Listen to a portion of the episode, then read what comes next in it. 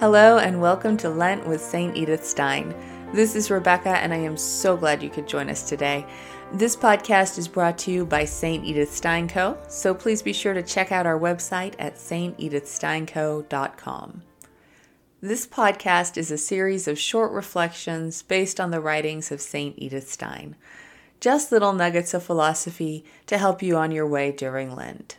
So let's begin with a prayer that St. Edith wrote. In the name of the Father, and of the Son, and of the Holy Spirit. Amen. O oh my God, fill my soul with holy joy, courage, and strength to serve you.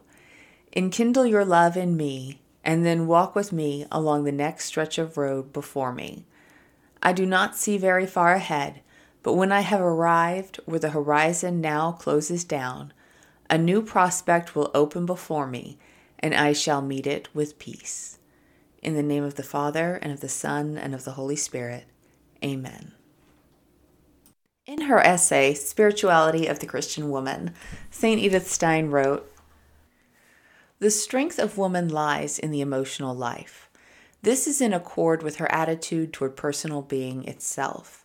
For the soul perceives its own being in the stirrings of the emotions.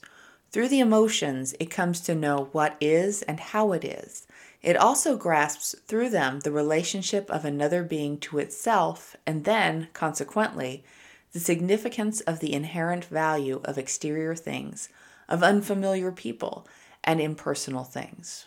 Women are naturally more centered around their emotions than men. And this is sometimes pointed out as a negative attribute, but emotions are essential to the development of the soul. We discussed in an earlier reflection that women are naturally drawn to personal development, to transcend our current state and become something more. Additionally, we seek to help others along a path of development.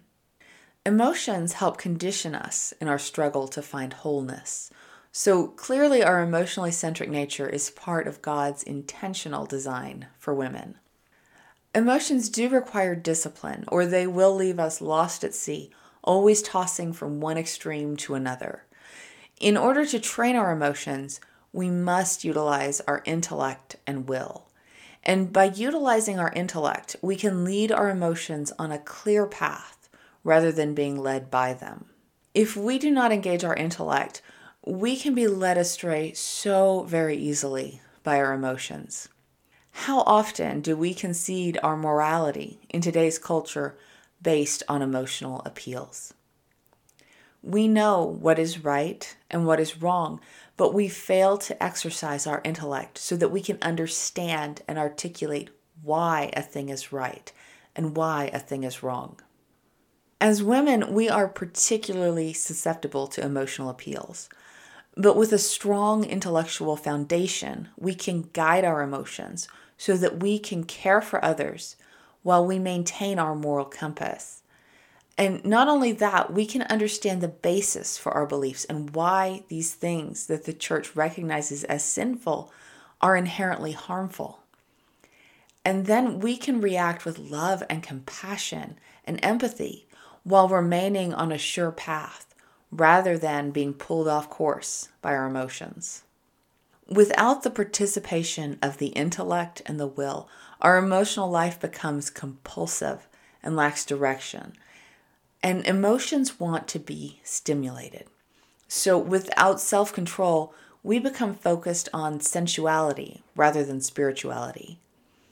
In layman's terms, we overindulge in material things, in food, in drink, and sex.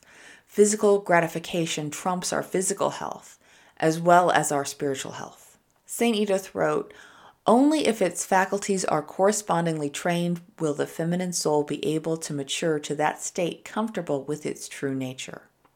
Once again, women long to transcend our current state.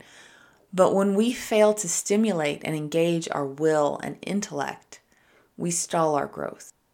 So it's not enough to just embrace our feminine nature, although that is crucial.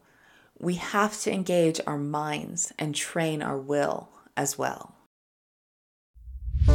Thank you so much for joining me today, and I hope that you'll continue to tune in as we reflect on the writings of St. Edith Stein throughout this Lenten season. May God bless you and may the saints be with you.